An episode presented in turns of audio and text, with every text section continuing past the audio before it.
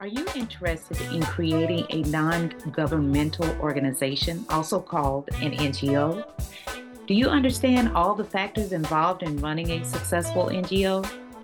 There are so many challenges facing our world, and our global society needs NGOs that are well built to solve these problems. In our next episode, I am talking to Dr. Carolyne Opinde about her new book, Fit for the Future a guidebook for nonprofits to thrive in a changing world. Volume 1. I am so proud that I'm a contributor to this impactful project. This book is an ideal resource for NGOs to establish effective and efficient organizations.